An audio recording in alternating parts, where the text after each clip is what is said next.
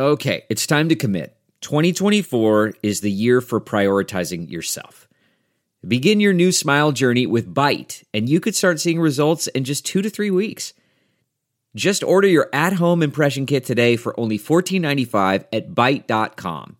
Byte clear liners are doctor directed and delivered to your door. Treatment costs thousands less than braces, plus, they offer financing options, accept eligible insurance, and you could pay with your HSA, FSA. Get 80% off your impression kit when you use code WONDERY at Byte.com. That's B-Y-T-E dot com. Start your confidence journey today with Byte. Man, that sunset is gorgeous. Grill, patio, sunset. Hard to get better than that. Unless you're browsing Carvana's inventory while you soak it all in. Oh, burger time. So sit back, get comfortable. Carvana's got thousands of cars under $20,000 just waiting for you. I could stay here forever. Carvana, where car buying meets comfort, meets convenience. Download the app or visit Carvana.com today. Delve into the shadows of the mind with Sleeping Dogs, a gripping murder mystery starring Academy Award winner Russell Crowe. Now available on digital. Crowe portrays an ex homicide detective unraveling a brutal murder he can't recall.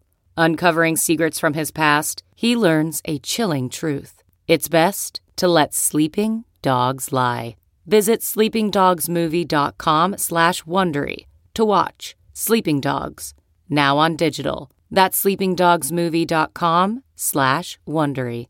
Welcome to episode 401 with my guest, James Murray. I'm Paul Gilmartin. This is the Mental Illness Happy Hour. Uh, we talk about mental shit, but I'm not a therapist. I'm a former stand-up comedian. I hosted a TV show for uh, a bunch of years called uh, Dinner and a Movie on TBS. Uh, so essentially what I'm saying is I'm a jackass that cooked chicken on basic cable. But I'm a recovering nut job. And so I have some opinions about the crazy that goes on in our heads. Um, our episode today is, uh, you know, I love all the episodes that, that we put up.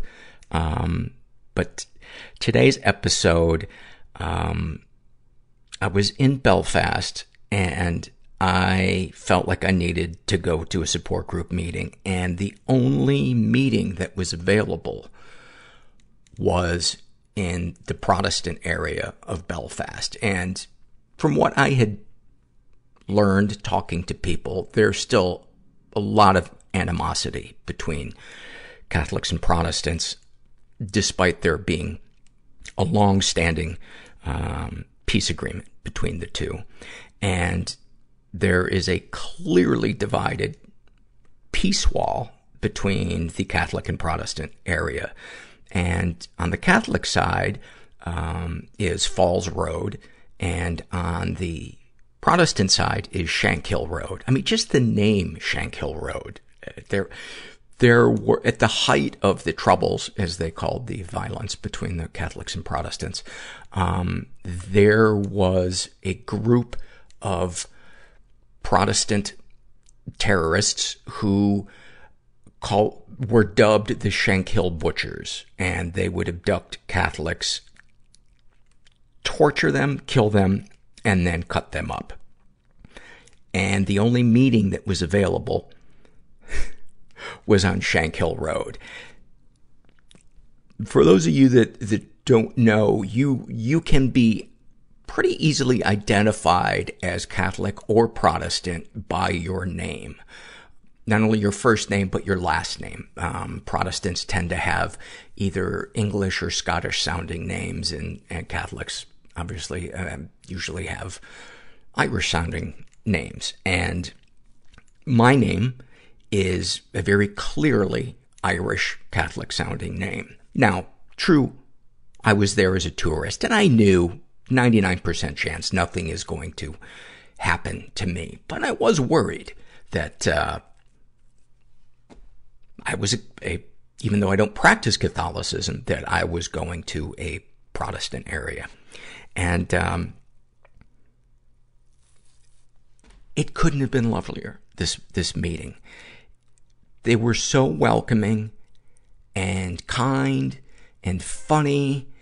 And I, deep down, I knew it was going to be that way. And I didn't expect hatred at the meeting itself. I was worried about getting in and out of a cab. Maybe I would get lost, etc., etc. Um, so the speaker at that meeting is the guest of today's episode. And I was so struck by the, well, I'll let you hear the episode and you'll see what it was that I was struck by about him and his story. And I also want to mention, I got a tweet from somebody last week that um, took exception to me having uh, somebody from the IRA on um, as a, as a guest, and they seemed to think that that was me, um, you know, giving a thumbs up to all the things that the IRA had done, and that I had called uh, I'd use the word freedom fighter, fighter to describe the IRA. Um, while I do consider um, the IRA's uh, cause to be one of fighting oppression, I'm greatly opposed to the manner in which they did a lot of their uh, rebellion and fighting. And I thought that that was pretty clear in the episode when my guest, who is a former IRA soldier, volunteer, whatever you want to call it, said that he was opposed to the targeting of civilians. Um, and I thought it was pretty clear that I would also, also be opposed to that. And he took responsibility for that. And I do consider what they, uh, did when they targeted civilians, I do consider that to be terrorism. But the initial, initial fight for freedom that the IRA started um, in the late 60s, early 70s. Um, I do consider that to be a fight for freedom. And there is my two cents. I am coming to Minneapolis again, October 13th. It's a Saturday, and we're going to do two shows. It's going to be at Sisyphus Brewery again, and I'll put the links to all this stuff up on the website. Uh, at 5 o'clock, I'm going to do a show with uh, Kjell Bjorgen, who is a really funny stand-up comedian. Um, and then at 8 o'clock, uh, Nora McInerny, uh, the host of Terrible Thanks for Asking, is going to make a return visit. And this time, instead of her sharing her story, which we did on a previous episode with her, uh, she and I are going to exchange fears and loves, and we are going to take questions from the audience and also hear some fears and loves from audience members. So if you are the type that likes to uh, participate or you just want to come in general, um, that show's going to be at 8 o'clock. All right, let's get to it. This is an awful moment. Oh, and uh, most of the surveys of this, uh, this today's episode are going to be people's people recounting their experiences uh, being uh, hospitalized in uh, psych wards. A couple of other uh, surveys as well, but uh, there was just a really interesting um, batch of surveys filled out on that topic, and some really beautiful ones. Um, some painful ones, obviously, but also some really uh, bittersweet ones. Uh, so th- uh, this is an awful moment filled out by uh, a woman who calls herself Surrounded by Gray. Uh, she writes, growing up, my mother was addicted to meth. I didn't really know until I was about 14. Once I found out, my whole world came crashing down. My mother was my everything. I looked up to her and wanted to be like her. I didn't notice all the signs of her drug use, and I guess I thought the way she was acting was normal. Which, once I became an adult, I realized it wasn't normal, and it was pretty fucked up. Anyway, there was this incident that happened when I was about 13. I thought it was funny at one point, but it is pretty messed up now that I'm writing it and thinking about it again. So there would have been a, there was about six people who lived in our house. We lived with my grandparents and I had four siblings. Two of them lived with my dad and would visit part time. Every time we got a treat like soda or fast food or anything that was out of the normal, we would always put it in the fridge and cause a scene when someone took our food. On this particular day, I had a 20 ounce Hawaiian punch bottle that I was saving for later. Later came, and I couldn't find my stupid Hawaiian punch. I looked everywhere and found it in my mom's room in the trash with the same amount of soda left in it that I had left. So my dumbass gets it out of the trash, thinking they threw it away by mistake, and I drank the whole bottle. Well, later that night, I was up at midnight looking for the cordless phone outside. I wasn't tired. I was full of energy. I found out after my mom had asked me about the Hawaiian punch and whether I drank it or not, found out that the soda that I drank was used as bong water for her meth bong. So yeah, I was high on meth at 13, acting a fool looking for a stupid cordless phone in the middle of the night. Nevertheless, I learned not to drink or take anything out of the trash. Thank you for that. Uh, one of the sponsors for today's episode is BetterHelp.com. Uh, I've raved about them many times. The feedback from you guys uh, who are using it is uh, fantastic. They offer online counseling. Uh, you can communicate in a variety of ways through video, email, uh, audio, live text, um, you name it. So uh, check it out. Go to betterhelp.com slash mental. Make sure you include the slash mental so they know you came from this podcast. Uh, fill out a questionnaire and they'll match you up with a betterhelp.com counselor and you can experience a free week of counseling to see if uh, online counseling is right for you. And you need to be over 18. Uh, and then this is a, uh, just a very brief psych ward experience, uh, recounted by Shannon. And uh, she was hospitalized for an eating disorder. And describe your experience. She writes, it was intense, full of emotion at every point. Eating disorder patients are kept in a room of the unit where most patients are 80 plus, struggling with dementia. There was a part of it that was extremely comforting, though. Being cared for. Being able to snuggle up in my little bed and rest. Be at peace. Not have to think about any commitments or anyone else because I have the most real excuse that no one will ever deny. I'm in the hospital.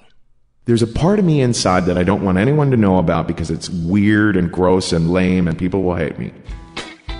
It was so hard to be on the planet. Just doom, people pleasing, dread, silent, invisible, just wailing, stuck in the grip of the obsession, derealization, depersonalization, a suicidal ideation. I was so embarrassed and so full of shame. If I don't get help and get what I need to get, you know, I did some horrible, horrible things. And I'm not going to be here much longer. God, I wish I could go back and undo them, but I can't. So snipers would shoot in our sides. My father was a notorious pimp in Boston. I can't do this anymore. It was kind of like Scarface. You can change somebody's life just by listening. Through vulnerability uh, comes healing. It felt like I'd been holding a sword and shield, and I dropped them.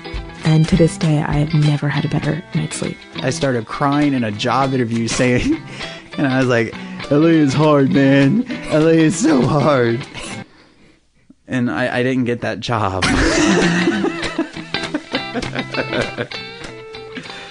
I'm here with James Murray, who I met last night uh, at a support group meeting. I decided to uh, to go to one, and you were the speaker, and I was so moved by you just sharing your story and your honesty and um, everything. I invited James to, to come be on the podcast, and he's been kind enough or stupid enough to trust me. And so here we are in, in Belfast in my hotel room.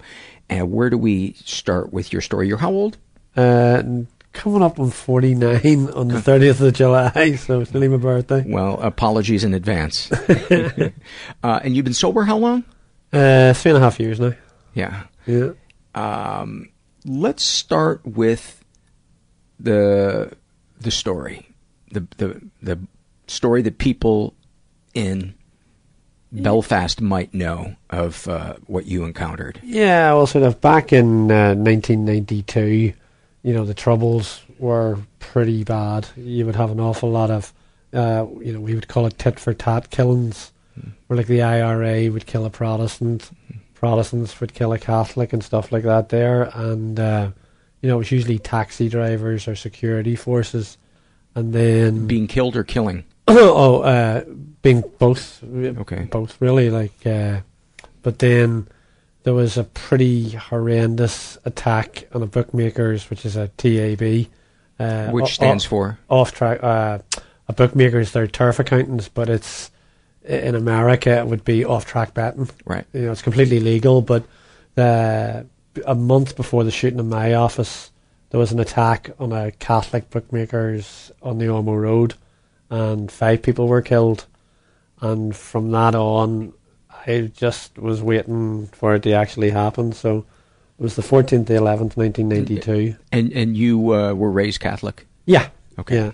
But but the uh, the irony of all ironies is I'm a Catholic, my wife's a Protestant, and we got married on the 12th of July, which is a bone of contention.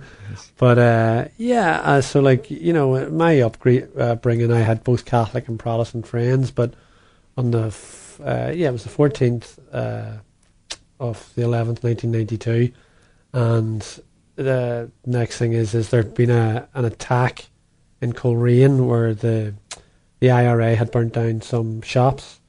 So at three fifty five on a Saturday, the door opened of, of our office and there was like say maybe forty people in it, and uh, it was members of the UFF, which was the Ulster Volunteer Force, stood in the doorway with an AK forty seven and blasted into, you know, a room that might have been, say maybe twenty five feet by maybe say 50 feet. It was just basically full of like older men. Uh, fired off two magazines, then threw in a hand grenade, and you know, it was carnage. Like three people were killed. There was 36 other people were injured and stuff like that. And then the next day, you know, I'll never forget sort of you know, like obviously there was it was just mayhem. It's like being in a war scene, and I, I remember going to bed that night, and I remember I woke up, and there was a millisecond where it was like a dream, and then I realised it had happened, and you know, then after that I ended up having to carry three coffins in one day, and you know that can trigger an awful lot of rage, and you know it did, but. Uh, and the previous um, bookmaking attack had been against Catholics as well. Yeah, yeah. Okay. It, it's just because in, in Northern Ireland, you know, in a Catholic area, you would have a lot of Catholics gathered in one place. So they're just looking for, be it a pub, Exactly. or a yeah, yeah. So like it, it was a funeral. It was in yeah, it, it was in our office, but uh, you know, it was kind of it was kind of weird because you know, being the person I am, I decided I wasn't going to let it terrorize me, and I Is there is there a choice? yeah, well, you know, some people, you know, I got shot on a Saturday and went to work on a Monday. Where did you get shot? In the leg, Yeah. and uh, I made a conscious decision to that I wasn't going to be terrorized. Did you think you were going to die when you got shot? Uh, I didn't even notice, uh, like with the adrenaline and stuff, Yeah. and getting people in and out of ambulances. I didn't even notice I'd been shot until a policeman actually pointed out I was bleeding. But you know, that's kind of some part irrelevant. Right. But the the crazy thing, and it, and it was kind of one of the things that actually helped my recovery, was that didn't come to many many years later. But uh, after a month of this going on, my dad uh, asked me to go and see a, a priest that was a family friend, and uh, I went over. And this guy wasn't your normal priest, you know, and. I remember going over to see him, and I was the angriest man in the world. And and I'd been to see a fortune teller, w- hmm. which was even weirder before this. And fortune teller had told me there's going to be death and murder and destruction, and you're not going to die, and the tarot cards and all this here. And it actually turned out three weeks later that the shooting hmm. happened, and he told me about a red car. There was a red car used, and it was all pretty freaky. But when I went over to see this relation, who was a priest. I was the angriest man in the world, and I remember screaming at him in uh, in his priest's house, saying like, "Where the fuck was your God?" And the crazy thing that happened was, which I, I didn't see coming, he actually turned round and uh, I says, "Do you believe in tarot cards?" And he says, "Yeah, of course I do." And this really threw me. I thought, what, what are you talking about? You're a Catholic priest. And he just explained to me about how there's good and evil and you have free will and that I I couldn't hate these people because of the fact they weren't operating under free will and this kind of was a crazy concept for me but How, know, how were they not operating under free will? he he was saying that you know the same way that that you know they lost their free will because that I couldn't hate them because that you know that there was an element of evil involved in all of this and you know that really freaked me out but I, I had an absolutely crazy experience the next day that uh, you got to remember that I was incredibly incredibly angry that I then he took me into the church the next day and uh, he brought me onto the altar and you know he started praying and talking in tongues and he put his hands on my head and till the day I die I will never forget it. He f- it f- quite literally felt like this man's hands were going to burn through my skull. Even to the fact that afterwards I phoned my younger brother and says to him something really weird's happened to me. Whatever you do never ever go into that church with Father Michael and never ever let him bless you. So later on in my life, when I was absolutely broken with alcoholism, that you know, and, and I went to this recovery group, and you know, they mentioned about a higher power. Like I was so many million miles away from it, but I did always go back to that experience, and you know, and I've had other further experiences in life where I came to understand that you know that Father Michael was right. Like I went to Auschwitz because I, I wanted to find out how that human beings can be so utterly inhumane to other human beings. And when you go to Auschwitz, you can feel it. You know, like if I go to my recovery group, I can feel the power of good. But when you go to a place like Auschwitz, you feel the opposite. You feel this oppressive, oppressive evil. And you know, when I went to Auschwitz, I, I asked a question of this Polish, uh, you know, tour guide, and I said to him, "But like, you know, because you got to imagine that like they killed a million people there, so people like my age must have got up every morning and kissed their wife and their kids, you know, off to work, and they must have come back and complained and went, you know, flip me." That furnace was broken, or we had to, you, you Mm. know. So, like, what happens to the human being? And That they can just compartmentalize that and, exactly. go about their job sweeping E- the ashes out. and- Exactly, you know, and I, I find that a really healing thing going to Auschwitz and realizing, you know, that inside every human there is absolute good, but inside every human, myself included, there can be absolute evil, and you know that that that was a a really big eye opening thing, and I I quite literally couldn't have my back to a door.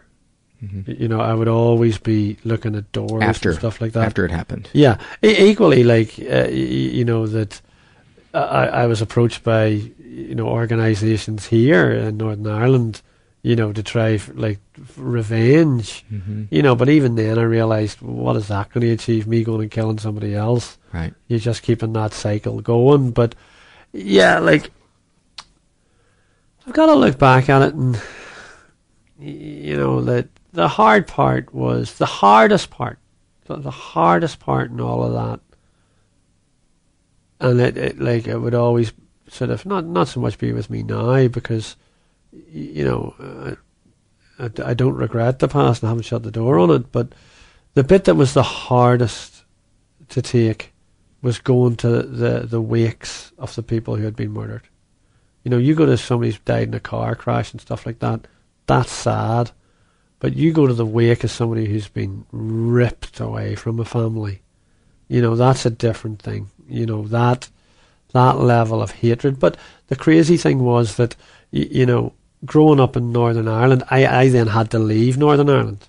Hmm. Not b- because I was, uh, but like everything became it didn't matter if it was a a soldier got killed by the IRA or it was a Catholic got killed or a Protestant got killed. Every time somebody got killed, I went back in my head to the wake. Mm. So it didn't matter. It didn't matter, you know, which organisation killed which. All that mattered to me was that family and that feeling of loss and stuff like that. There, that that was probably the hardest bit. I really did feel guilty that I had survived. You know that, Mm. and and you're so powerless. You, you know, but then to go on and find out I have an addiction and powerless over it too. Yeah. You know, but yeah, the list. yeah, yeah, yeah, yeah. But yeah, that that bit w- was was tricky, you know. And then I took myself off around the world for two years, which was brilliant. Mhm. You, know, I, I did enjoy that, but like at that stage, I was uh, you know I managed to drink my entire way around the world. But yeah, just doing that. But um, yeah, but for, for me, I, I've got to say that the biggest turning point in my entire life was sobriety. You know, that part there uh, has been the most wonderful thing in my entire existence. Y- You know, You know, one one of the things that struck me, uh, you know, when I saw you last night and you were sharing your story, uh, was the joy that being of service and helping people who are new in the fellowship uh, brings you, because your face would just light up, and you know, after why is my phone ringing? Uh, and uh, after the the meeting was over, uh, your car was you gave me a ride home, and your car was filled with people that you're helping, and I can't help but think that that is a huge part of what brings you closer to your higher power, fills you with esteem, and gives you the choice to do WW. You know what? What would Jesus do? Yeah. When you're feeling good about yourself, Yeah. it's easier. Yeah. To make the moral choice. that the more that I have got involved in my own recovery, the more I have felt that good, like to the part where, uh, you know, as I was saying last night, that uh, as part of my recovery, I went to the grave of, of the guy who actually did the shooting, and you know, it's pretty well known because, you know, as they give him a nickname of Top Gun and they gave him the nickname of Top Gun because every year there was an award for killing the most amount of Catholics.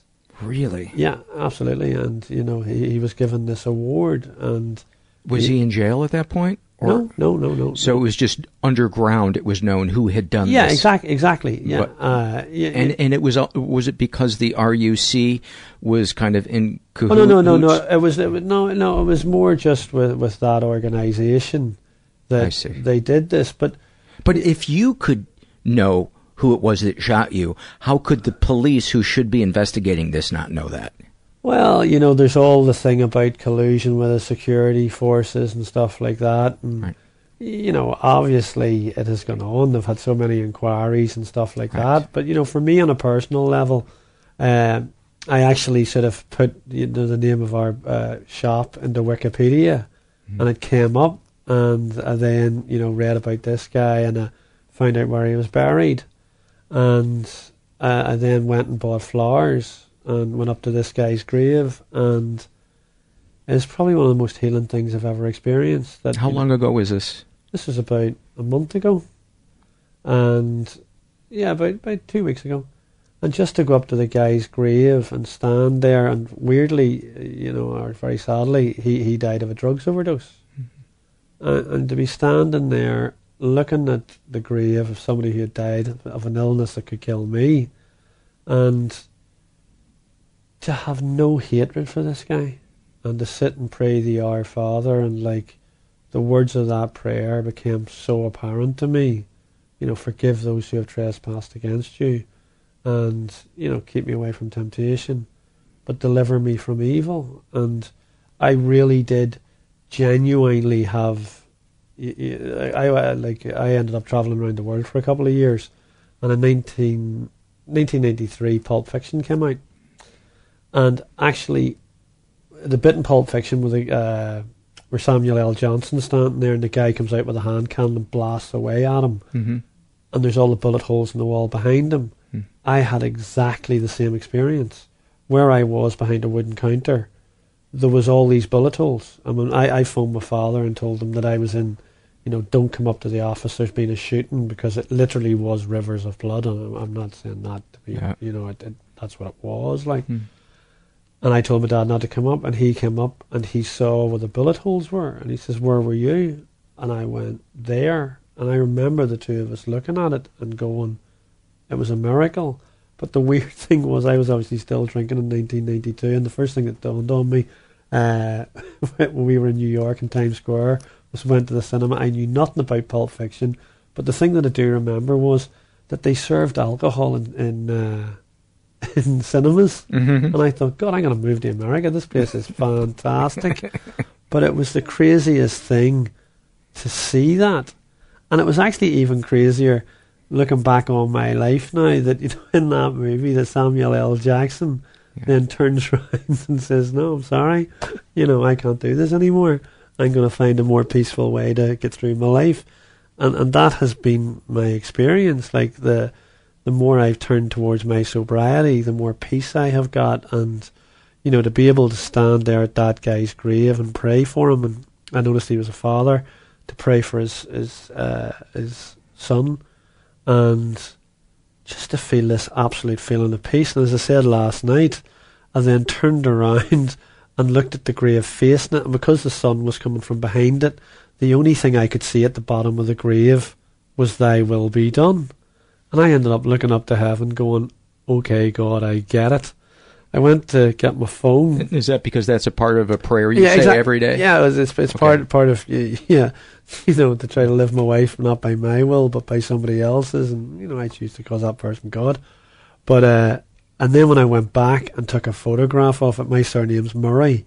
Hmm. it was on the tombstone, facing his, and I just thought, you could not make this up for one second. And then the really, really crazy part was that later on that day, I got a phone call from one of the people I'm helping in the organisation. Mhm. Uh, and he told me, look, he was with this person and they were really, really sick and they were suicidal. And to then go down and end up in this guy's house and he needed help. And then to find out that he would have had links to the similar organisation and like only the divine could plan that. To the similar organization that, That did the, that did the shooting. Oh, really? So Yeah. you went to go help a fellow alcoholic Yeah. who formerly belonged to the organization that shot you. Exactly. Wow. Exactly. And we were sitting there, and like he'd had a couple of drinks and stuff like that. And I was talking to him, and you know, I told him what had happened, and I told him about my suicide attempt, and he told me that that day that he was just about to uh, jump off his balcony with a vacuum cleaner cable tied round his neck. And we were laughing, you know, just in that moment, it was two human beings talking to one another. And he said to me, I can't believe that, that you're that you're here to help me. And I said, look, I says I gotta tell you that your higher power and my higher power has got some sense of humour. that the day I'm up at the grave of somebody tried to kill me, and later on that evening, I'm sitting talking to you, guy, and wanting everything that I've got for you to have. It just blew me away, and you know, if I didn't believe in God, I certainly believed in Him even more that day, and you know, and like it just shows you that you can either run around with all that hate in your heart, or you can get rid of it all and let a little love in, and you know, and equally, I'm I'm trying to get in contact with the commander of that organisation because he's still alive Mhm. to phone up and make amends to him. And granted, I didn't do anything on him, but you know, people can turn around and say, "Oh, I forgive that person," but unless you tell that person that they're forgiven, well, they're not going to feel the power of God. You know, how can they know unless you go and tell them? And you know, I I, I, take that stuff all very seriously now. Mm-hmm. With a good laugh, you Yeah. know, I have a very good sense of humour about things now, which I didn't, because like I had such bone crushing depression that you know I, I I tried to end my life. I think some people listening to this would say, yes, I would love to not have hate inside me, but how the fuck do I get it out of me? Because it's in my opinion, it's not something you can just say, I choose to not have hate in my heart. It, to me, it's a byproduct of some type of spiritual practice or experience or uh, some type of yeah something. For me, that that was the whole thing. That you, you know, I had a choice to make. I was either going to be consumed by evil, which could have definitely happened to me. It was only when I came into, you, know, my recovery group, and had to go through, you know, the program, and I had to look at myself, which I'd never done, and I had to look at all my wrongs, and I had to change the way I looked at everything, and you know, to realize that you know I've done a lot of stupid things through alcohol too. Like I'm not a violent person, but I I nearly murdered two people, you know, two two people, you know, that uh, two partners of mine were, you know, assaulted so when you you know when you what do you mean when you say partners? Uh, two two uh, female partners had been sexually assaulted, nearly two exact same things, and hold on, I'm unclear. They were assaulted by you? Oh no, no, no, no, by two other men. Oh, in, I see. in a sexual manner. I see. And, and and you went after them. You yeah you, yeah like crazy with alcohol, you know. And I'm not a violent person, so you know when I had to look at that, you know, and I've made amends, amends to these people, or, or one of them, and you know, and I and I looked at my own life, and you know, it's a, it's a lot easier, and I'm not violent in any way. Like it's mm. just not part of my nature, mm. but you know, I, I have been able to see that you know inside me there's a spiritual sickness, so I can then see it more so in other people, mm. and that has given me the ability to forgive other people. When when I looked at my own wrongs in my life, it was a lot then a lot easier to look at other people. Mm. And everybody's spiritually sick.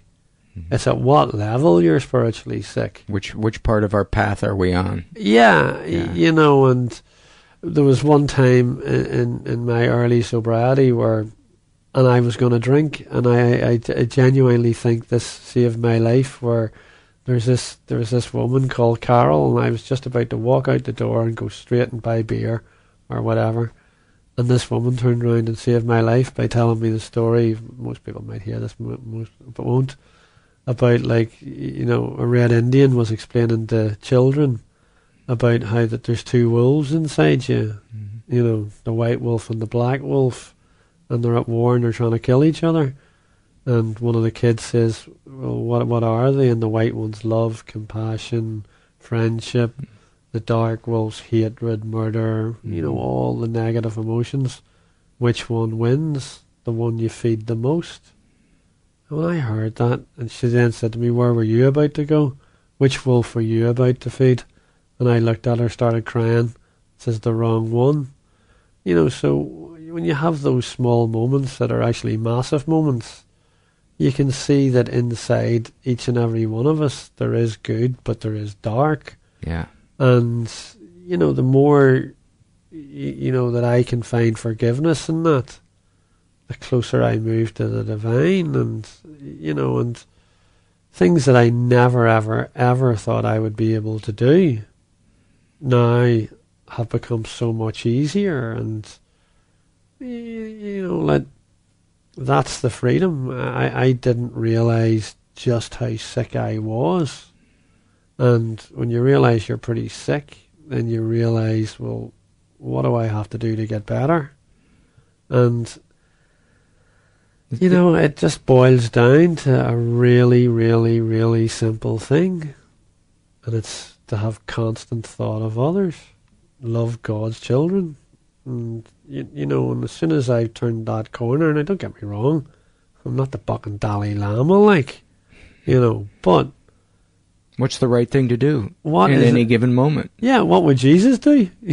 you pretty much get your answer pretty quickly, and in my case, it's invariably fuck me, not what I was about to do. you know, and like that that's the other good thing about sobriety. Mm-hmm. I did so many fucking stupid things that I had to drink to do a lot of the things I was going to do. You know, now I don't do all those stupid ass things. I don't have to drink. You know, and, and there's a massive freedom from that, and you know, you can just life's easier. You know. Can you talk about uh, your experience with uh, ayahuasca, if Yeah. you're if you're comfortable? Yeah, yeah, yeah, absolutely. Um, uh, it was weird what what happened with the ayahuasca. The way I would sum it up is is you can lie to your therapist, you can lie to your doctor, you can lie to your sponsor. You cannot lie to this stuff. Once it's inside you, it's inside you, and you're, you're along for the ride. Like, but so when I- he was explaining this to me, I turned around and I says, "That's cheating. That sounds like step four and five. I says, "But you're doing it that way." But you know, it was kind of weird because Because it's essentially a purging of the darkness inside of you. Yeah, uh, uh, whether it's something you did or things that were yeah, done, done yeah, to you. Yeah, and like, you know, I I was a bit worried because I thought, flip, maybe should I shouldn't be doing this and stuff like that there. And But it's not done for pleasure. Oh. it's a horrible experience. It, Uh, it is it is th- one of the hardest things I have ever done in my life. But, and there's a but. Y- y- y- you know, it, it is it is an unbelievable experience. Like I touched the divine, and I would be a pretty spiritual person. It made me more spiritual. Now it would never replace my fellowship, but as a complementary thing, Mhm. it, it it's it's an unbelievable thing. Like of two hundred thousand plants in the Amazon, if you take these two plants, one first, then the other one, this happens. And you know, it's when you have a pharmaceutical industry that is just throwing drugs into people, and they're legal, Mm. and this is illegal. It does not make any sense. because they they haven't figured out how to control it. yet. Exactly, of course. Yes. And you know, but it's not easy. Like it is not something you would take lightly. And if anybody was ever think it's a recreational drug, Yeah. they want to try it. And and I'm being facetious about that. Like it is something that you would not go into lightly. And you know, you like you have to watch your diet for a month before you do it. Mm. And it's a full-on spiritual experience, like. But But there's Yeah. vomiting. Oh, and there's, there's vomiting, and hallucinations, and, and- there's diarrhea, and there's, but it's the visions and stuff like that. There. So what happened? Uh, I I experienced. I had to relive through the shooting in the office, and the thing that I took out of it was that I had looked for all the answers in all the wrong places, you know, and that that the entire thing, the everything, is just all around love. That love is quite literally the most important thing, you know, and it, hmm. it, it, you try to let it into your life, it'll come in. But if you try to keep it out, it'll keep mm-hmm. keep out. But you know that is the, the the one thing that from doing ayahuasca that I, I took from it the most. What is that feeling of love and, and connectedness, and, and how that we are actually all connected. What do you recall reliving? And it, whatever details you're comfortable it- sharing. it- it's hard to explain. You know, it, it it's ju- just the fact that how destructive that my behaviours had been towards myself and towards mm-hmm. others, and you know that there is a divine, and that the divine wants the best for you, and you know that that we make the wrong decisions and that there's forgiveness and you have to forgive yourself and it's an incredibly incre- incredibly uh, emotional experience like but you know and like statistically like there's your man Gabor uh, that you know the the instances for treating depression are through the roof. I think it's like 80% of people who do it their depression goes on, on the first time of taking it. For class A drugs, that's your cocaine in Mhm. Britain, that's your class A's and your uh, cocaines, heroin, amphetamines and stuff. Like the success rates on it are absolutely colossally huge, you know. And for for uh, substance abuse, overcoming substance abuse with those? Huge. Yeah. massively, massively high, Yeah. especially with cocaine. You, Yeah. you know, with cocaine, you know, it's it's incredibly high. Mm-hmm. You know, but for me, uh, y- you know, it's it, it would never replace my fellowship. Mhm. But you know, for me, it's it, for me, it's as I said earlier on, it's it's constant contact with other human beings, and Mm-hmm. y- you know, wanting to help people. That that's where my true happiness comes from, and y- you know that before I thought it was things like money, power, prestige, and stuff like that. There, it's not. You know, I've had all those things that didn't work, and So when when you had the ayahuasca experience, were there? You said you relived it. Were there moments that you relived where there was now something that you saw or felt differently in it, or that you had suppressed? Yeah, well, it just it, it just let you look at it and be aware of it, and to be like an outsider looking in at it, and Without to, fear? Yeah, yeah. Okay. Yeah, yeah. It's and- almost like you were watching a, a, a movie. Yeah, yeah, and you, you know that when I when I tried to kill myself, you know I was able to see that as well, and uh, y- y- just y- loads of different things. You know the the ayahuasca for somebody who is like suffering depression and stuff like Mhm. that. Like I really would recommend it. uh, You know, and And from what I understand, it's really, really important that you do it with somebody who is credible and experienced. Absolutely. And I don't know how you find yeah, who those people are, but um, without any shadow of a doubt, like it, it would be very, very important that the person you're doing it with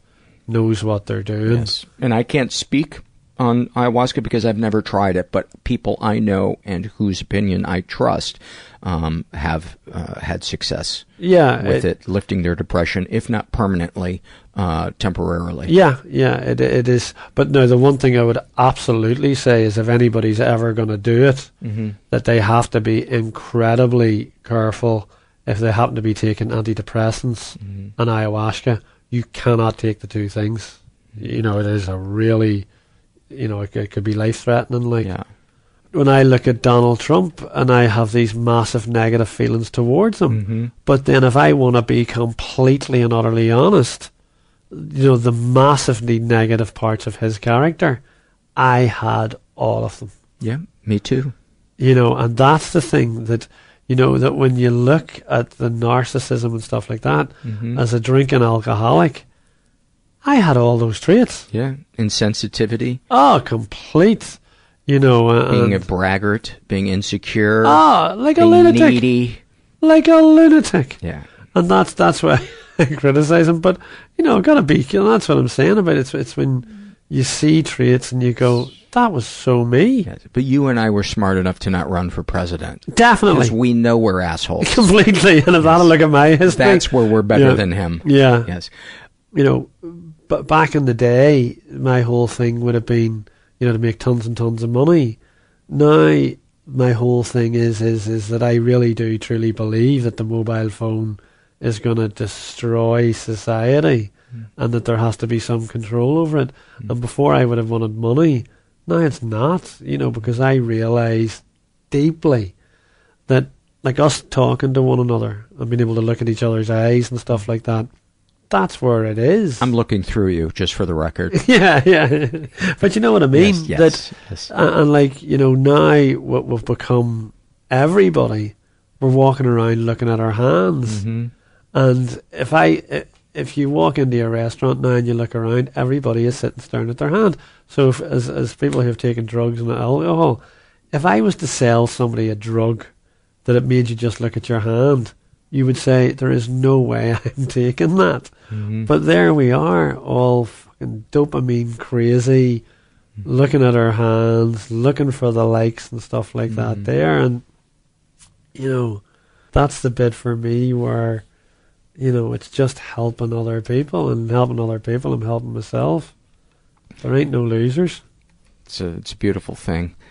Well, James, thanks thanks so much for sharing your story and uh, being my uh, my short term pal here in uh, in Yeah. Belfast. It's uh, you know in my in my opinion, it was no accident that our paths crossed No, last night. I don't think so. Yes, and I love too that it was in a Protestant area. Yeah. Shankill Road. Yeah. Who yeah. knew? Who- yeah, I was afraid go. to go there, and I had one of the most beautiful experiences of my life. Yeah, it was class. Just shows how much I know. All right. Thanks, buddy. Thanks. Many, many thanks to to James. Um, before we take it out with some uh, really good surveys, I want to tell you guys about one of our sponsors, the podcast called "I Love You But I Hate Your Politics."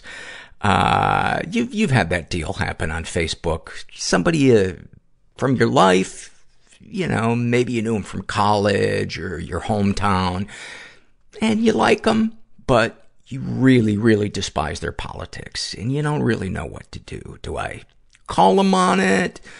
Do I want to get into a drawn out battle? Do I unfriend them? What do you, what do you do? Or maybe it's that thing where you're going home for the holidays and you just don't want to have that argument, but you also can't stand sitting around the table hearing people spout stuff you disagree with.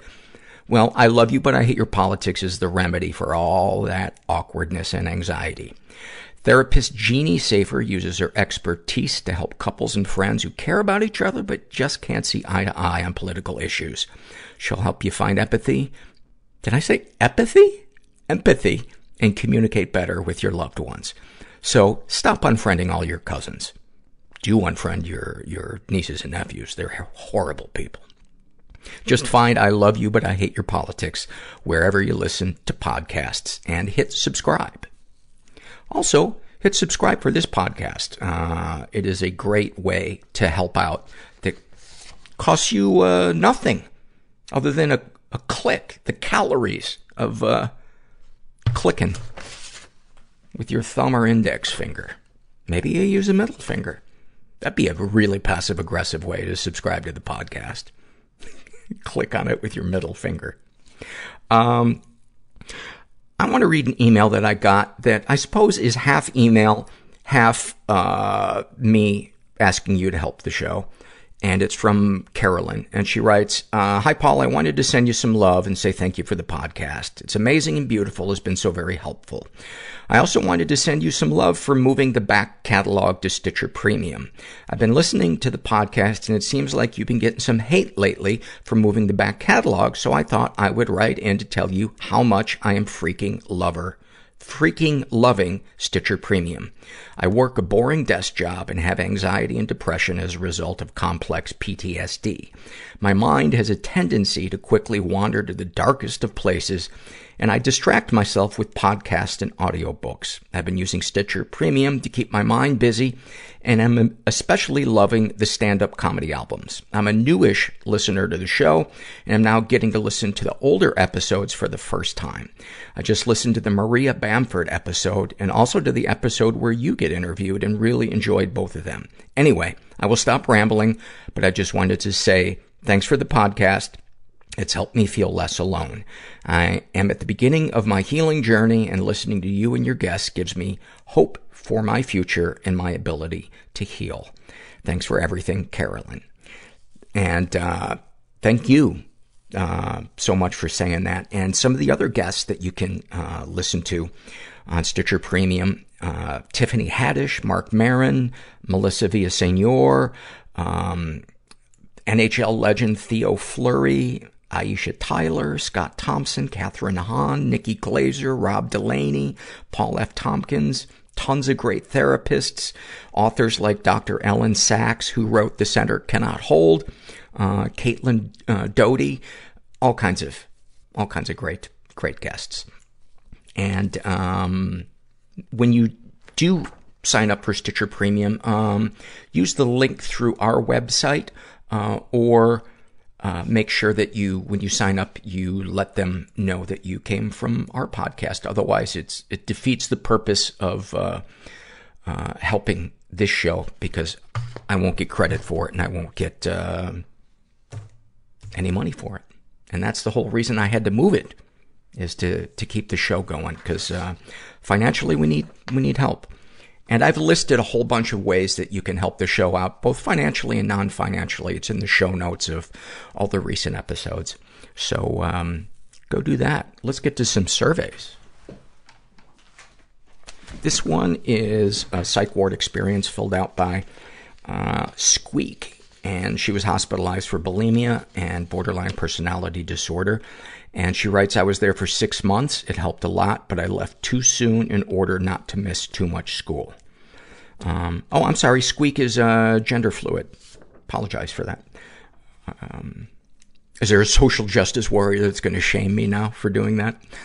Um, this is an awful moment filled out by Sad Kathy, who writes, uh, lying in my bed on a Friday night with all the lights off, pretending I'm not home, thinking about how lonely I am and how much everyone hates me, while all my floor mates are pounding on my dorm room door trying to get me to hang out with them. Boy, in a nutshell, that is the disconnect between the mental and the emotional. Understanding people that, you know, that people want to be hanging out with us, but emotionally, just that, that foggy brick wall that keeps us from doing something. Uh, this was filled out by Dan, and it's a psych ward experience survey. Uh, he was hospitalized for a variety of things uh, over many occasions, three different occasions: uh, psychosis, seizures, uh, insomnia, and PTSD. Uh, one sentence: describe your experience as a patient or visitor. I have been badly abused in a lot of hospitals. Um, this was filled out by Looney Tunes, uh, and he writes, uh, at 10, I was court ordered to be in the mental hospital after a failed suicide attempt and attempting to stab my father and sister. It was a safe place where I wasn't being abused. It was helpful. I think it stopped me from wanting to die. I just needed to rest. At 10, I can't even imagine what that home life was like. At 22, he was hospitalized for a failed suicide attempt. He writes it was a safe three days, but was not helpful. And at 27, brought by the police after cutting himself at a park. And he writes, it was helpful. It helped me to get my medication straight. Thank you for that. And that kind of, in a nutshell, almost encapsulates the variety of, uh, you know, probably about three quarters of the experiences that I read about that people have uh, shared on this survey. Uh, teenage love killed me inside, uh, who is gender fluid, uh, was hospitalized for, I'll just read it. I was, I was hospitalized, hospitalized for trying to kill myself. I took my sister's entire bottle of Zoloft, then got scared and called 911 and was admitted to my local hospital. I was 15 years old. I was the youngest person in this mental ward. The lady that was closest to my age was 69. I spent a few days in bed with the shakes and then sat in the living room and watched TV for the rest of my time there. There were no organized groups. There was a phone that was free to use and call anyone we wanted. I spent most of my time on the phone talking to the boyfriend that I had who caused me to want to kill myself. He was abusive, mental and physical, and of course, now he was fucking sorry. So I missed him so fucking much. Wish I would tell that younger person she was an idiot. To hang up that phone and talk about what I was actually feeling inside instead of trying to hide it all. Thank you for that.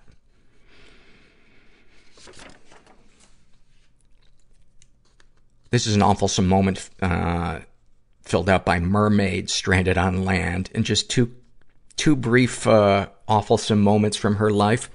Uh, when my friend found out she was pregnant, I offered to throw her down the stairs. Just so fucked up. Uh, and then, uh, I didn't speak until I was three. My first sentence that anyone in the family remembers was me saying, you hurt my feelings. Fuck. God. Yeah, I, never ceases to amaze me, the shit that I read. This was filled out by, uh, it's a psych ward experience survey filled out by Alley Cat. And, uh, I was hospitalized, quote, voluntarily by my parents when I was 19. I had suffered with severe anxiety and depression since middle school. When I went to college, I sought out help by going to therapy and eventually seeing a psychiatrist. About six months after seeking treatment and feeling worse than I did before, I started relying heavily on marijuana and synthetic marijuana. My parents found out and freaked out. They moved me back to my hometown and the next day insisted I go into the hospital. I was, at this point, in a complete mental breakdown. I was admitted under suicidal ideation. My experience was traumatizing. Not necessarily due to the hospital itself, but more of the situation. One day I was a college student, and 24 hours uh, later, my entire life had flipped and I was in the psych ward. I was scared and did not feel like I belonged. They misdiagnosed me uh, as bipolar 2 disorder, but I now learned I have major depression, generalized anxiety disorder, and panic disorder. With the exception of one psychiatric technician who did everything to take care of us and cheer us up, everyone else seemed exhausted. I had a full-blown panic attack and only the other patients helped me. To this day, about five years later, I still have nightmares of my experience. I think hospitals are extremely helpful for those who need to be monitored and get on a healthy schedule, but I think we need to invest more in having a more loving community for those struggling with mental illness so it doesn't have to resort to hospitalization. A fucking man. Amen. Thank you for expressing uh, so eloquently what so many people experience. And I think one of the most important things that you shared is the sentence, with the exception of one psychiatric technician who did everything to take care of us and cheer us up, everyone else seemed exhausted. There has to be some type of change with that. You have people who are at the lowest moment in their life and having people who are exhausted and short with them is traumatizing. This is a shame and secret survey filled out by um, a woman who calls herself BB. She's straight in her 20s, was raised in a pretty dysfunctional environment. I would say more than pretty dysfunctional. Um, ever been the victim of sexual abuse? My counselor and I talk about what my alco- alcoholic father had done to me around age four. I'm not sure if it was rape or molestation, but it definitely was of a sexual nature. How I feel about it is even worse. I'm flattered that my dad gave me any attention before leaving us for another family. And sadly, that is not uncommon. And I think predators know that. They see the neediness in the eyes of a potential victim. And whether it's conscious or not on their part, um, it is sadly one of the things that um, they exploit. And I, I just want to say to any parents out there that think, you know, working 80 hours a week when your family could be getting by with you working 40 hours a week, you know, one of the prices of that extra 80 hours a week to have the summer home or the boat or whatever cliche you want to talk about is you, you're putting your child in danger for seeking love elsewhere without guidance. And that's not to say it's your fault, but that is something that should be on your radar. Um, she's also been physically and emotionally abused. My mom has borderline personality disorder and was very self-centered. My grandma told me as I was learning to walk, my mother would push me over if I was in her way. She told me to shut up so many times I didn't speak for the first five years of my life after that. To put us, my siblings and I, in a helpless state, she'd sit on us and tickle us until we hurt, until it hurt, and we were crying in fear. She laughed. Uh, any positive experiences? I won't ever put myself in a situation to be abused, and if I was, I would confidently leave. Um, Darkest thoughts. I dream about child sex abuse often. Most times I wake up in the middle of an orgasm over these children being molested. I don't mind the dreams, even though I hate that I don't mind them. Darkest secrets. One time I was sc- scrolling through Tumblr and came across a page dedicated to child porn. I couldn't look away and stayed on it for over an hour. I am grossed out by it, yet also fascinated. Sexual fantasy is most powerful to you. Child sex abuse. I feel ill about it. What, if anything, would you like to say to someone you haven't been able to? I want to tell the younger me that it's a lot easier to blow through 11 grand than you think. what, if anything, do you wish for? I wish my husband will take me back after cheating on him over and over. I can't prove I won't again. I'm not even sure I won't. Maybe I'm just that self-centered. And, you know, my thought on that is that that is one of the most common things for people who have experienced childhood sexual abuse, be it covert or overt. And that, you know, ultimately it's not about the sex or the acting out. It's about a fear of intimacy and wanting to be seen or validated, but in a way where we don't give up control. And in the end, that is a self-defeating, destructive, not only to us, but especially to other people, a destructive way to go through, through life. And, um, I really encourage you to go talk to a therapist about this and find a support group for, um, incest survivors or, uh, sex addiction or sex and love addiction. There's all kinds of good support groups. Um, have you, have you shared, but you know, shaming yourself is not going to make you, um, heal. It's reestablishing human connection with people that are trustworthy and feeling validated in a non-sexual environment first. Have you shared these things with others? Yes, I have corrupt friends and a family who is always on my side. They support me with whatever happens. It's kind of weird, really. Uh, how do you feel after writing these things down? I feel like a disgusting person. Um, you are not a disgusting person. You are a wounded person who is worthy of love and affection and intimacy, but it's going to take some work on your part to get there. It's just not going to magically appear in the form of another person. And that's one of the illusions that so many people with intimacy disorders never discover the truth about is they think their salvation lies in another person's, um, you know, a single person saving them. And I've, I've never seen that. I've never seen a single person be able to heal someone's deep trauma. Um, it, in my experience, it takes a network of people, especially people who've experienced similar things.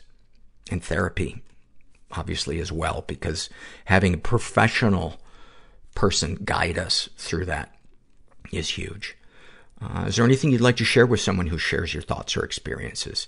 Just because you have inappropriate thoughts of children that you can't control does not mean you have any desire to act anything out in person. Very true. Very true. Um, shame is one of the things that continues the cycle of addiction. And, um, there's a great book by John Bradshaw called Healing the Shame That Binds, and I encourage anybody who is struggling with any kind of addiction to, to read it because shame is the gasoline. Shame and fear, in my experience, are the things that addictions run on.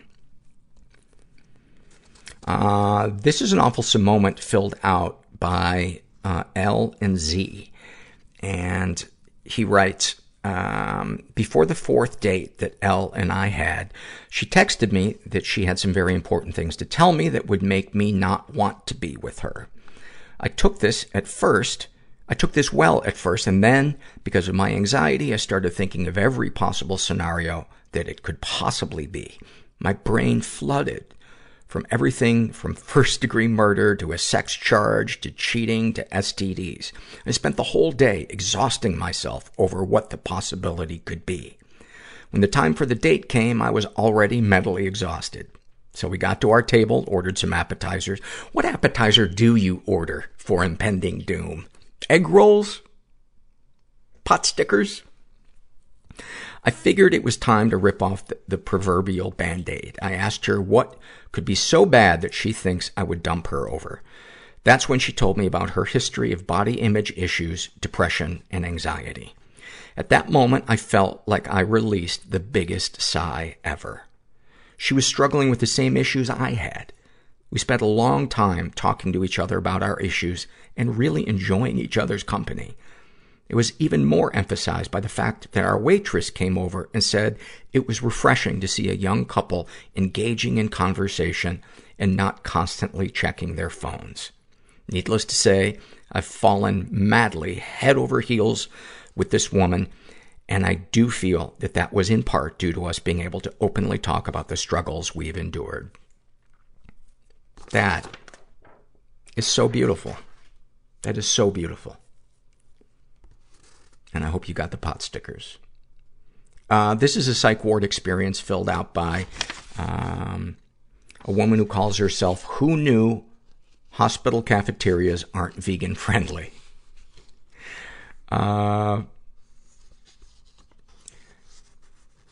she was uh, admitted herself to the hospital. Uh, my admission was to a voluntary inpatient mood disorder wing at my local hospital. I wasn't, quote, suicidal, or at least I didn't have intent. What I had been was functionally but severely depressed. But I was running, meditating, going to work, and socializing, so I couldn't be depressed, right? I had also been wishing for a revision of history where I hadn't survived several brushes with cardiac death. Ironically, this is also the reason I can never really be suicidal. I fought too damn hard to be alive to consider killing myself now. This was the third time in as many months that my car and I made it to the parking lot of the behavioral health hospital. The previous time, I had told my partner that I was in the midst of activated trauma and I was considering admitting myself. He gave me sound advice. Call my previous therapist, not my current one because she really wasn't working for me, which I did from the parking lot. She was amazing and she helped walk me through uh, reaching out to my general practice physician to increase the dose of my antidepressants. Uh, and then parentheses. Yeah, no psychiatrist? Bad idea, folks. And asked me to send her a list of therapists covered under my insurance. I did both, and by the following day, I had both changes underway and felt much calmer.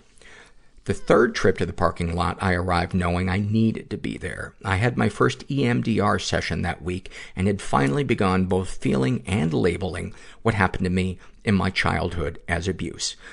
Physical, emotional, and sexual abuse. The month leading up to my hospitalization, I'd been very, very emotional. My trauma was easily activated, and my go-to methods of self-soothing uh, were working, cleaning, and engaging in my studio art practice. But they weren't working. So when I got activated this time, I knew it was time to really get help. When I had called my former therapist previous to this, her advice had been, if you feel you need to go there, if you feel you need to be there, go in. Inpatient can be really helpful, and sometimes it can do more harm. I went in, and, and sadly, that's the truth, but I went, went in knowing the stories that folks have shared on your podcast. Maria Bamford's, they took my shoelaces, was on a loop in my head. Uh, because so was the line, yeah, I just surrendered. Although I can't remember now which guest of yours uh, that line belongs to. Um, I can't remember either who that belongs to. It might have been Jim O'Brien. I can't remember. Uh, describe your experience. Well, to use their words, I surrendered, and I'm really glad I did. I spent four hours in the ER before I was admitted, and I cried like a baby the whole time. And it felt amazing. I didn't expect that. It's very hard for me to be in my body and to feel my emotions. I also didn't expect to be treated with compassion, but I was. I honestly didn't even expect to be asked to talk, let alone be heard. I'm exceptionally good at subverting efforts to have me be the one to talk, but I did talk and I was listened to. I knew this was a behavioral health hospital, but I still didn't expect that. I could go on and on about the experience, but I'll abbreviate and just say I genuinely recommend this hospital.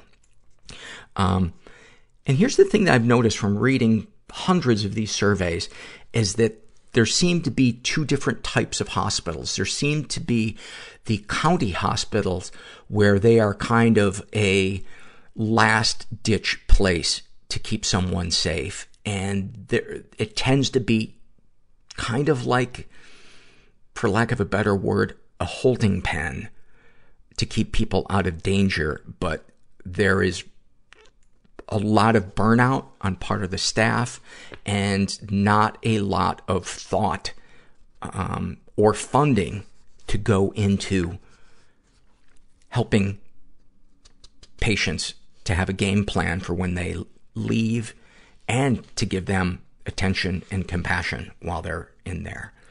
Um, the unit I was admitted to is a voluntary locked unit for mood disorders with only 10 beds. They laid the rules out for me before they asked me whether I chose to be admitted, including the fact that if you act out violently on the floor and damage a person or property, you're liable for that damage.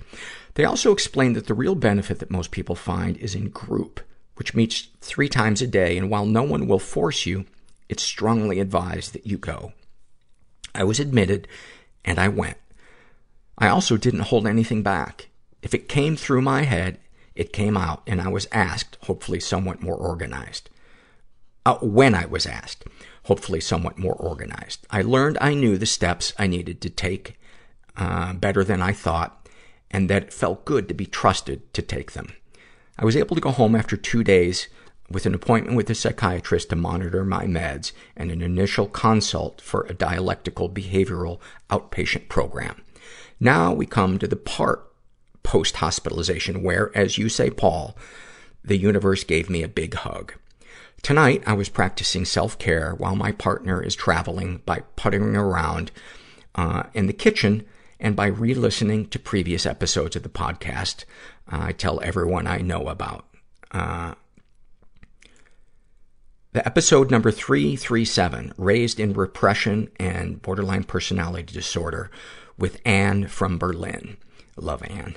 I first listened to it the week you released it, and I told my uh, therapist about the episode because although my cultural and social experience is much different than Anne's, I related so deeply to her experience of not being able to decipher and trust her own intuition of repression and neglect, and of the related maladaption of being so attuned to others' moods, needs, and emotions that you don't know how to tune into your own.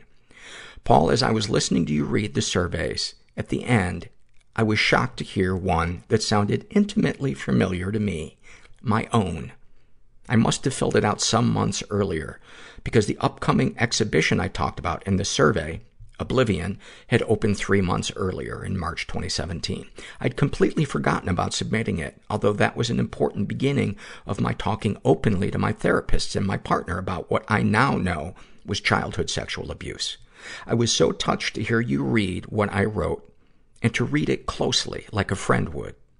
It also gave me the same kind of validated thrill that I got when my therapist said the same thing that you felt angry at my parents after reading my survey and my experience. That felt really good. So thank you, Paul. I am doing just what you advised when you addressed my survey. I'm talking to my therapist about those experiences and doing the work of recovery. I'm at that stage in therapy now where I'm working on getting angry on my own behalf and hearing other people are angry for me is healing beyond words. Wow. You made my day. You made my day. Thank you for that. And shout out to Anne from Berlin. She has been um, a supporter of uh, this show, both um, in every way you can you can imagine uh, for for years, and just a beautiful soul. I have one more psych ward experience survey and an awfulsome moment left. And this is the psych ward experience survey filled out by um, Bats Can Fly. And she writes, uh, I was hospitalized uh, in the spring of 2017 after trying to kill myself with a plastic bag. I was living on my own for the first time, but it was going horribly. I wasn't happy living with my parents because my mom is abusive towards my dad, both verbally and sometimes physically, and she has been abusive towards my sister and I verbally. I have severe social anxiety, agoraphobia, depression, and I am pretty sure I have complex PTSD from years of being bullied at school. I'm unable to work in customer service due to panic attacks, and instead, I can't imagine a worse job for someone with PTSD than customer service. Oh my God. Uh, and I instead do freelance art. I'm also on disability, which I feel guilty about because I don't feel like I deserve to be on it.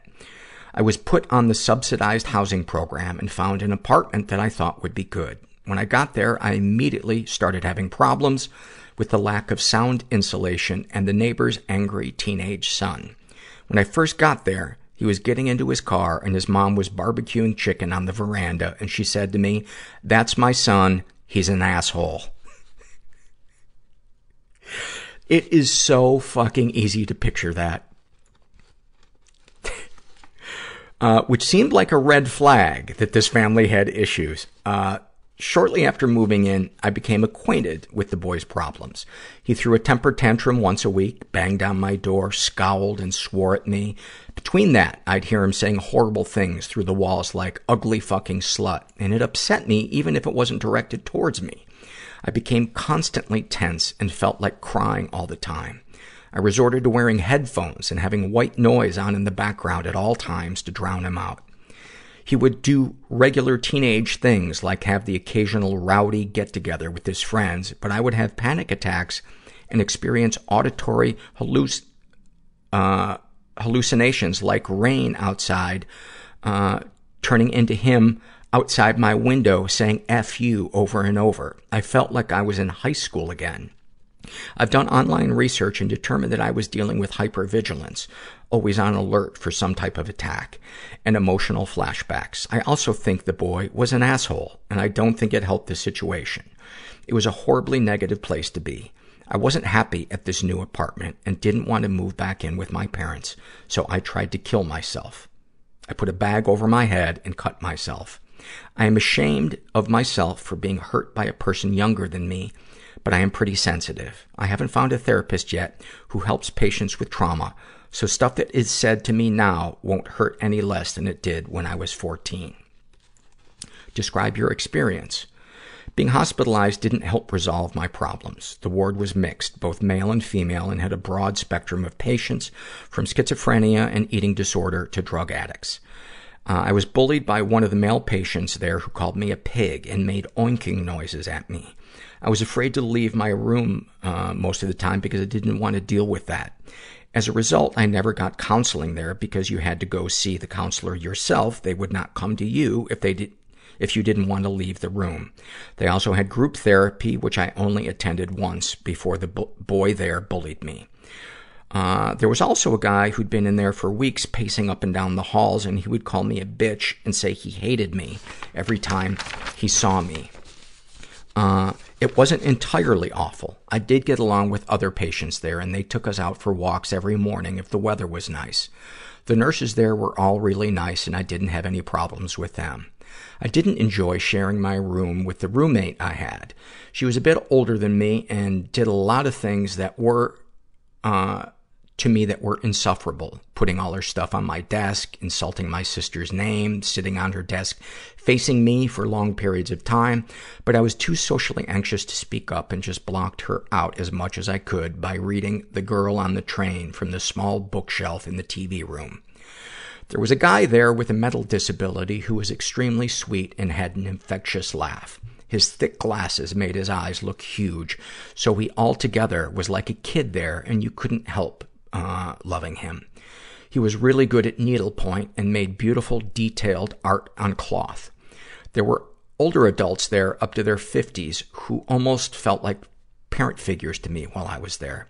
I just felt really safe around them.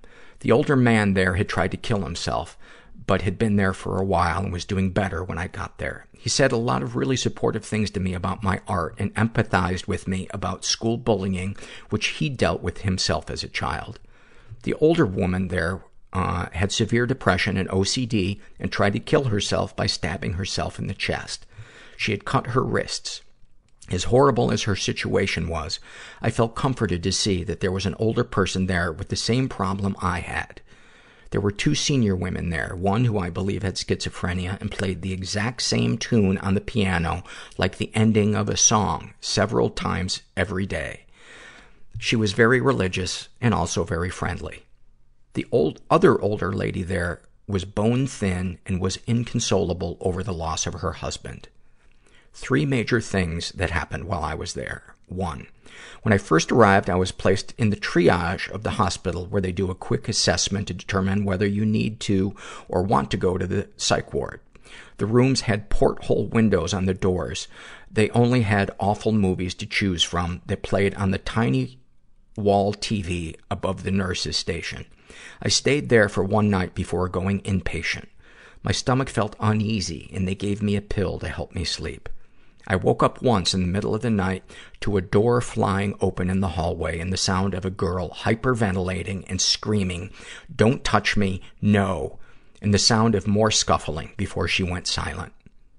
Two, a boy or young man there in his early twenties was in the triage with me and I talked to him for a bit. We ended up in the same psych ward and he started flirting with me, saying I looked beautiful and offering me books he had.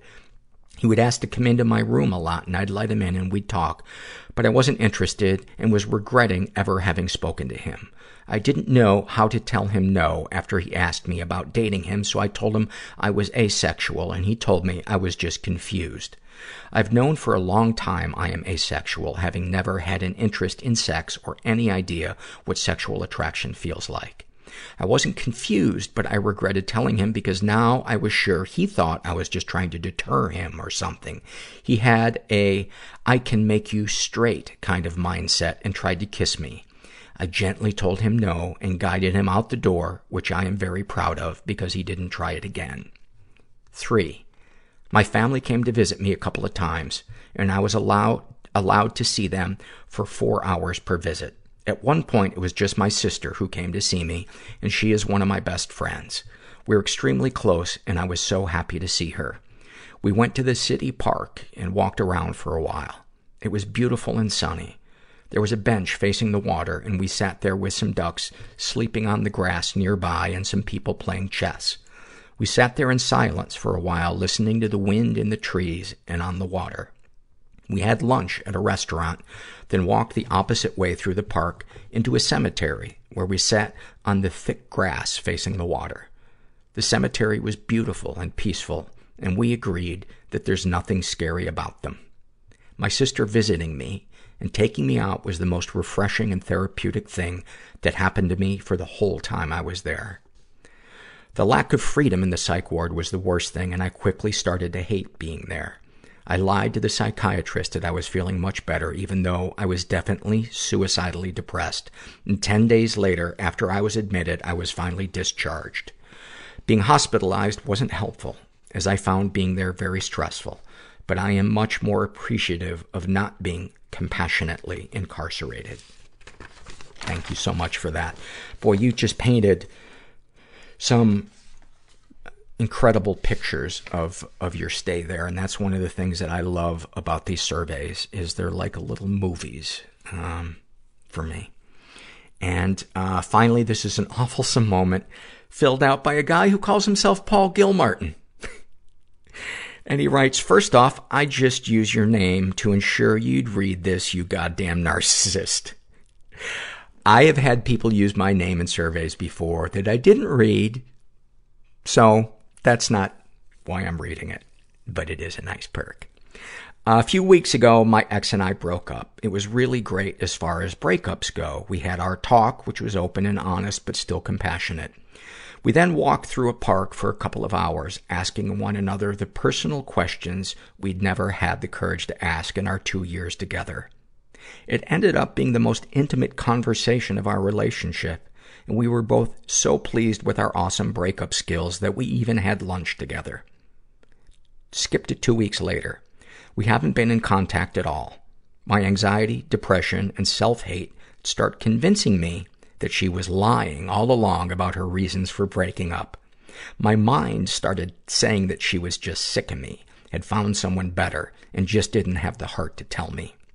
Around this time, I remembered that I know her Twitter handle. She doesn't know I even have an account, let alone know that I know hers. But I needed to find the truth. I found a single tweet referencing me. In it, she expressed how overwhelming her life was at the moment and that she needed someone to talk to. That this person to confi- confide in had once been her boyfriend, and it was now hitting her that she'd lost not only a great partner, but a close friend. I'd been searching for something to confirm an imaginary betrayal and found this instead. And now I'm just sitting here feeling like a total frosted Pop Tart. You are an unfrosted Pop Tart. You just think you're a frosted Pop Tart.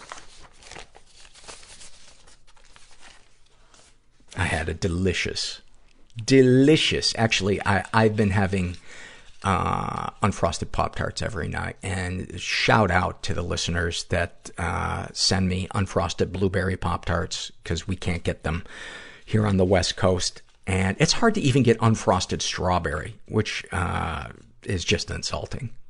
That's just insulting. But, um, last night I, I went into the kitchen. It was like three in the morning and it was completely dark. And I was like, yeah, I can toast these up in the dark. I know what I'm doing. Cut to my beautiful frosted Pop Tart sliding off the plate, landing on the floor, and me picking it up and not even hesitating to eat it. That's how good it perfectly, because it has to be toasted just right. And it has to be just starting to burn. And you also have to have a short glass with a wide mouth filled with milk that you dunk the Pop Tart into while it's burning hot. And it's, I don't know if heaven exists, but I know that's what would greet you as you walk through the gate. I'm assuming if heaven exists, it has a gate, because I do believe in cliches. Anyway, I hope you enjoyed today's episode, and thank you everyone that, that helps keep this show going and, and, um, yeah, I'm just so grateful. And, um, if you're feeling alone, um, that's a lie that your mind is telling you because we're not alone. We are all connected. And that's the most important thing to remember, you know? Like James said in the interview, this is about love. And it's so hard in this fucked up world where there are places where it feels like there's no love at all to, um, to feel it. But sometimes I think to myself, well, maybe I should be the person to generate some love in this situation.